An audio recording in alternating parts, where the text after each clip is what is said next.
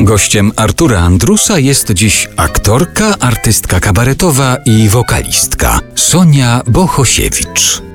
Kontynuując ten wątek Twojego śpiewania, chciałem dojść do takiego punktu, który nosi tytuł Ekscentrycy, czyli po słonecznej stronie ulicy. Kiedy się dostałam do ekscentryków i zaczęłam pracować z Agnieszką Hekiert nad tymi utworami, które miałam tam do zaśpiewania, to ja już byłam przygotowana na bardzo ciężką pracę i w zasadzie można było te utwory wykonać prościej, tylko Akurat Janusz Majewski wysłał mi linki, gdzie śpiewała Ella Fitzgerald. I ja to dałam Agnieszce, ona mówi, aha, czyli chcesz w takim stylu? No to dobrze, zróbmy to po twojemu, ale w takim stylu. Po czym ja zapytałam, dlaczego tak strasznie trudno mi dać? Przecież te wszystkie utwory można zaśpiewać tak brać. mówi, nie, to były pierwsze lepsze, przykładowe. Ja nie przypuszczam, że ty to weźmiesz na serio.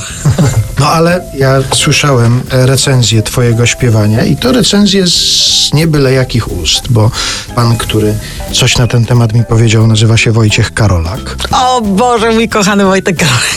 No I tu się okazało, że ty jesteś wokalistką jazzową właściwie. Że... Słuchaj, on, jest po prostu fantastyczny. Wiadomo, y, że nie wolno traktować wszystkiego tak strasznie poważnie i tu już się odzywa mój y, oszust i, i złodziej, który mówi, a co bzdury plecie, chciał mi tak powiedzieć, że było miło, on mnie bardzo lubi i tyle. Ale rzeczywiście stojąc z nim, bo Wojtek zaprosił mnie już do kilku koncertów, to jest strasznie śmieszne. to jest naprawdę śmieszne, rozumiesz? Że, Ale to coś znaczy, że cię Ja zaprasza. Wiem, a mnie on mnie bardzo lubi. Tak, myślisz, że każdego, którego on lubi, zaprasza do swoich koncertów. O, to by było cudne. Gdzieś jedna część mnie oczywiście mówi, Sania, przestań, no, kurde, po prostu. No ale oczywiście posłużę się słowami Wojtka Karolaka po to, żeby y, tak naprawdę ja bym to chciała powiedzieć teraz, ale jest mi wstyd. Więc on, stojąc w kulisach przy jakimś koncercie, ja powiedziałam, Wojtek, to jest takie głupie, że ja tutaj, tutaj z wami występuję. Przecież są kobiety, które się uczą tego śpiewu i w ogóle. A mi Sanka, co ty pieprzysz? Jazz, albo się ma we krwi, albo się nie ma.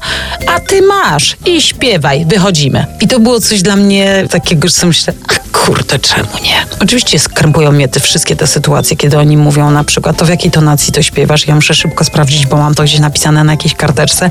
Nie znam kompletnie nut, ale już powoli się orientuję, co to są nuty. w każdym razie Uczysz teraz będziemy tego, mieli... tak? Nie, nie, nie, ale staję się coraz bardziej świadoma. Teraz moja siostra miała taką sytuację, że zaproszono ją na festiwalu w Gdyni do wykonania piosenki jednej na wręczenia nagród PiSu. I zadzwonił do niej człowiek, który będzie odpowiadał za te aranżacje i za wszystko i spytał, a w jakiej tonacji by ta pani chciała? Więc ona już była totalnie zestresowana. Mówi, ale w jakiej pani tonacji w ogóle śpiewa? A od jakiej do jakiej nuty pani? Mówi, Maja, to jest banalnie proste. To brzmi skomplikowanie, ale to jest bardzo proste. Ja za pierwszym razem, kiedy ustalałam tonację, to byłam cała po prostu spocona ze zdenerwowania, że czegoś nie umiem, a to jest proste.